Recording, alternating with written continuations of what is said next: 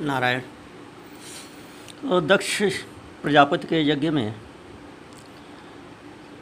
अन्य देवताओं के साथ साथ भगवान विष्णु भी पधारे हुए थे। और दक्ष के यज्ञ की रक्षा के लिए उन्होंने भगवान शंकर के गणों से युद्ध भी किया। तो नारद जी ब्रह्मा जी से पूछते हैं कि अन्य साधारण देवता तो दक्ष के प्रभाव में आ गए हों, उनकी चापलूसी चापकारिता करते हों। प्रजापति पद के कारण उनके निकट रहने का प्रयास करते रहे हों शिव जी की उपेक्षा कर दिए हों। यह बात तो समझ में आती है, लेकिन भगवान विष्णु भी उनके साथ सम्मिलित हो गए, ऐसा कैसे हो गया? क्या भगवान विष्णु भी, भगवान शंकर जी की महत्ता को जानने में चूक कर गए?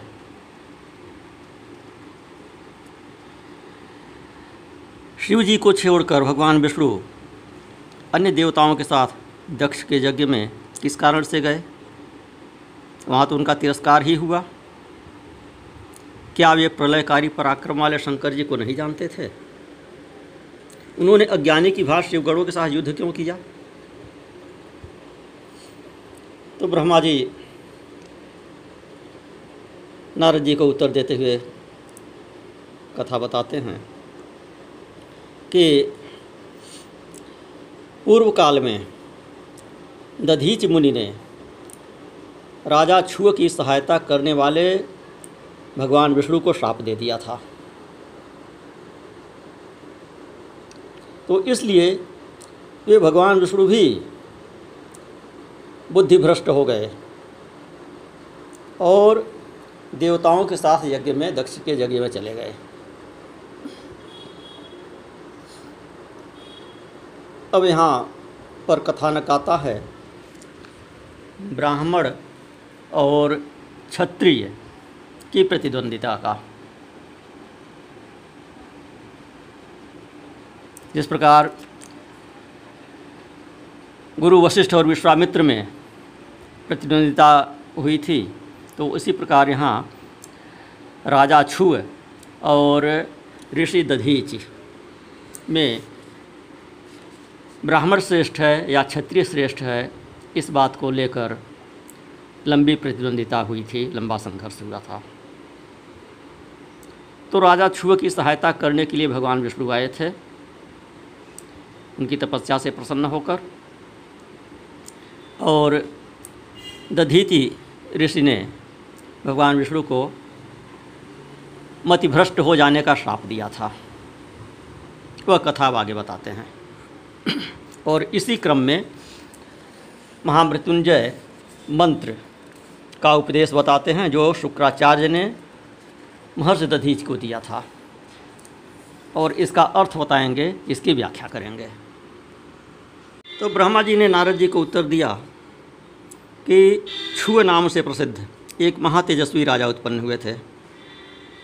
वे महाप्रभावशाली मुनीश्वर दधीची के मित्र थे। तो पूर्व काल में लंबे समय से तप के प्रसंग को लेकर छुव और दधीच में महान अनर्थकारी विवाद आरंभ हो गया। दधीच ब्राह्मण और महाराज छुए, क्षत्रिय। दोनों परम तेजस्वी थे और दोनों मित्र थे। किंतु कहीं न कहीं अहम का टकराव हो जाता है। जब दोनों तेजस्वी होते हैं तो कहीं न कहीं अहम टकरा जाता है। तुम्हारा तेज अधिक या मेरा तेज अधिक, तुम्हारी तपस्या अधिक या मेरी तपस्या अधिक, तुम्हारा त्याग अधिक या मेरा त्याग अधिक, त्याग का ही कंपटीशन होने लगता है। सब कुछ छोड़ दिया, त्याग दिया, त्याग को नहीं त्यागा। तो त्याग को न त्यागना जो है, वो सबसे बड़ा संग्रह हो जाता है। तो त्याग का अहंकार हो जाता है कि हमने तो सब कुछ छोड़ दिया है। तो उसी के लिए विवाद होने लगता है कौन बड़ा त्यागी। अब कौन बड़ा त्यागी सिद्ध करने में फिर जो जो त्यागी आपस में लड़ते हैं, वे फिर संग्रह करने लगते हैं। अपने त्याग का दिखावा करने के लिए संग्रह का सहारा लेने लगते हैं। ऐसा भी होता है, आज भी देखा जाता है। तो छू राजा छू और महर्षि दधीच, ये दो थे तो परम मित्र, लेकिन दोनों तपस्वी थे, दोनों तेजस्वी थे। दोनों में इस बात को लेकर टकराव हो गया कि मेरी तपस्या अधिक है या तुम्हारी तपस्या अधिक है। तो उस विवाद में वेद वेदता शिव भक्त दधीच ने कहा, दधीच ऋषि शिवभक्त थे। शिव जी ब्राह्मणों के देवता कहे जाते हैं। यह परंपरा से, ऐसे भी परंपरा से है। और यहाँ पर दधीच ऋषि ब्राह्मण और शिव जी के भक्त थे। तो दधीच ने कहा कि तीनों वर्णों में ब्राह्मण ही श्रेष्ठ है, इसमें संदेह नहीं। तो महामुनि की यह बात सुनकर धन के मद से विमोहित राजा छुए ने प्रतिवाद किया। वह कहे कि, राजा इंद्र इत्यादि आठ लोकपालों के स्वरूप को धारण करता है तथा समस्त वर्णों और आश्रमों का स्वामी एवं प्रभु है। सबकी रक्षा करता है, सबका भरण पोषण करता है। इसलिए राजा ही सबसे श्रेष्ठ है। तो राजा की श्रेष्ठता प्रतिपादन करने वाली श्रुति भी कहती है कि राजा सर्वदेवमय है।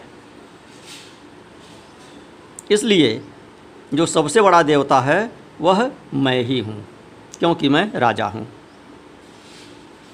राजा में सभी देवताओं का अंश होता है, सभी लोकपालों का अंश होता है। शास्त्र का उदाहरण राजा छुए ने दिया कि देखिए, शास्त्र में ऐसा लिखा हुआ है। शास्त्र कहते हैं कि राजा में सबका अंश होता है, राजा विष्णु का रूप होता है, उसमें सभी लोकपालों का अंश होता है, सभी देवताओं का अंश होता है। तो बोले कि यतः राजा ब्राह्मण से श्रेष्ठ होता है। हे चिवन पुत्र राजा, ये महर्षि दधीच चिवन ऋषि के पुत्र थे। तो कहे हे चवन पुत्र, राजा ब्राह्मण से श्रेष्ठ होता है। और मैं आपके लिए पूजनीय हूँ। अष्टानाम लोकपाला नाम वपुरधार तेन्द्र पर तस्मा नृपो वरिष्ठो ही वर्णाश्रम पति प्रभु। सर्वदेवमयो राजा, श्रुति प्राहेति तत्परा, महति देवता यासा सो हमें तो मुने। तो ब्रह्मा जी कहते हैं कि राजा छुव की यह वेद विरुद्ध, स्मृति विरुद्ध, शास्त्र विरुद्ध बात सुनकर महर्षि दधीच कुपित हो गए और उन्हें राजा छुअ की उन्होंने मस्तक पर बाई मुट्ठी से प्रहार किया, महर्षि दधीच ने। तो राजा छुए भी कुपित हो गए तो उन्होंने वज्र से महर्षि दधीच का सिर काट डाला। तो उस वज्र से आहत होकर दधीच पृथ्वी पर गिर पड़े। और गिरते समय वे शुक्राचार्य जी का स्मरण किए। तो योगी शुक्राचार्य जी ने आकर छुए द्वारा दधीच के काटे गए शरीर को, सिर को शरीर से तुरंत तुरंत जोड़ दिया। तो महर्ष दधीच की देह को पूर्वत मार ठीक करके वे शिवभक्त शिरोमणि शुक्राचार्य जी ने महामृत्युंजय विद्या का उपदेश किया दधीज को। महामृत्युंजय विद्या के प्रवर्तक हैं शुक्राचार्य जी तो शुक्राचार्य जी बोले कि मैं सर्वेश्वर प्रभु शंकर का पूजन करके श्रेष्ठ वैदिक महामृत्युंजय मंत्र का आपको उपदेश देता हूँ। वो मृत्युंजय, महामृत्युंजय मंत्र प्रसिद्ध ही है, आप लोग जानते हैं। त्र्यंबकं जयामहे सुगंधिम पुष्टिवर्धनम। उर्वारुकमिव बंधनान् मृत्योर्मुक्षीय मामृतात्। तो इसका उपदेश किया। अब इसका अर्थ बताते हैं। इसके एक एक शब्द की व्याख्या शुक्राचार्य जी ने बताया महर्षि दधीच को। तो कहते हैं, दधीचितात संपूज्य शिवं सर्वेश्वरं प्रभुं महामृत्युंजय मंत्रं शौतमग्र्यम ददा, वदामि ते। अर्थ बताते हुए कहते हैं कि त्र्यंबकम यजामहे त्र्यंबकम यजामहे त्रैलोक्यम पितरम प्रभुम त्रिमंडल से पितरम त्रिगुण से महेश्वरम त्रितत्व से त्रिवहनेश्च त्रिधा भूत सर्वतः त्रिदिवस त्रिबाहोश त्रिधा भूत सर्वतः। से महादेव सुगंधिम पुष्टिवर्धनम सर्वभूतेषु सर्वत्र त्रिगुणेशु कृतौ यथा। तो त्र्यंबकम कैसे हैं? त्र्यंबकम का अर्थ बताते हैं। त्र्यंबकम यजामहे। यजामहे का अर्थ है कि हम उनका पूजन करते हैं। स्मरण करते हैं भजन करते हैं। किसका? त्र्यंबकम। त्र्यंबक का। तो त्र्यंबक कौन है? त्रिलोकी के पिता। तीन नेत्र वाले। तीनों मंडलों के पिता। त्र्यंबकम का अर्थ तीन ने, तीन नेत्रों का जो संकेत है उसका बता रहे हैं। तीन नेत्र हैं भगवान शिव के इसलिए त्र्यंबक कहा। तो तीन नेत्र क्यों हैं? तीन नेत्रों का संकेत क्या है? किन चीज़ों का प्रतिनिधित्व करते हैं तीन नेत्र। इसको बता रहे हैं। कि त्रैलोक्यम पितरम प्रभुम। त्रिलोकी के पिता, तीन नेत्र वाले, तीनों मंडलों, सूर्य, सोम तथा अग्नि के पिता। त्रिमंडल से पितरम। तथा तीनों गुणों त्रिगुण से महेश्वरम। सत्वरजतम। के स्वामी, उन महेश्वर का हम पूजन करते हैं। पुनः कहते हैं कि त्रितत्व से त्रिवहने से त्रिधाभूत से सर्वतः। जो त्रितत्व त्रितत्व कौन से हैं? आत्मतत्व विद्या तत्व और शिव तत्व त्रिवहनी, तीन अग्नियाँ कौन हैं? आहवनीय, गार्हपत्य और दक्षिणाग्नि। त्रिभूत त्रिधाभूत से सर्वतः। तथा तीन भूत। तीन मुख्य भूत कौन है? पृथ्वी, जल, तेज। इन तीनों भूतों के, एवं जो त्रिदिव त्रिदिव क्या है? स्वर्ग। त्रिबाहोश्य त्रिबाहु, तथा ब्रह्मा, विष्णु और शिव, इन तीनों देवताओं के महान ईश्वर महादेव जी हैं। त्रिदिवस्य त्रिबाहोश्य त्रिधा भूतस्य सर्वतः। इन सब के जो ईश्वर हैं, इन सब के जो नियंता हैं, ब्रह्मा, विष्णु और महेश के भी जो नियंता हैं। वे त्रयंबक हैं। तो इन तीनों देवताओं के महान ईश्वर महादेव जी हैं। त्रिदेव से महादेव है। तीनों देवताओं के ही वे देवता हैं, इसलिए महादेव हैं।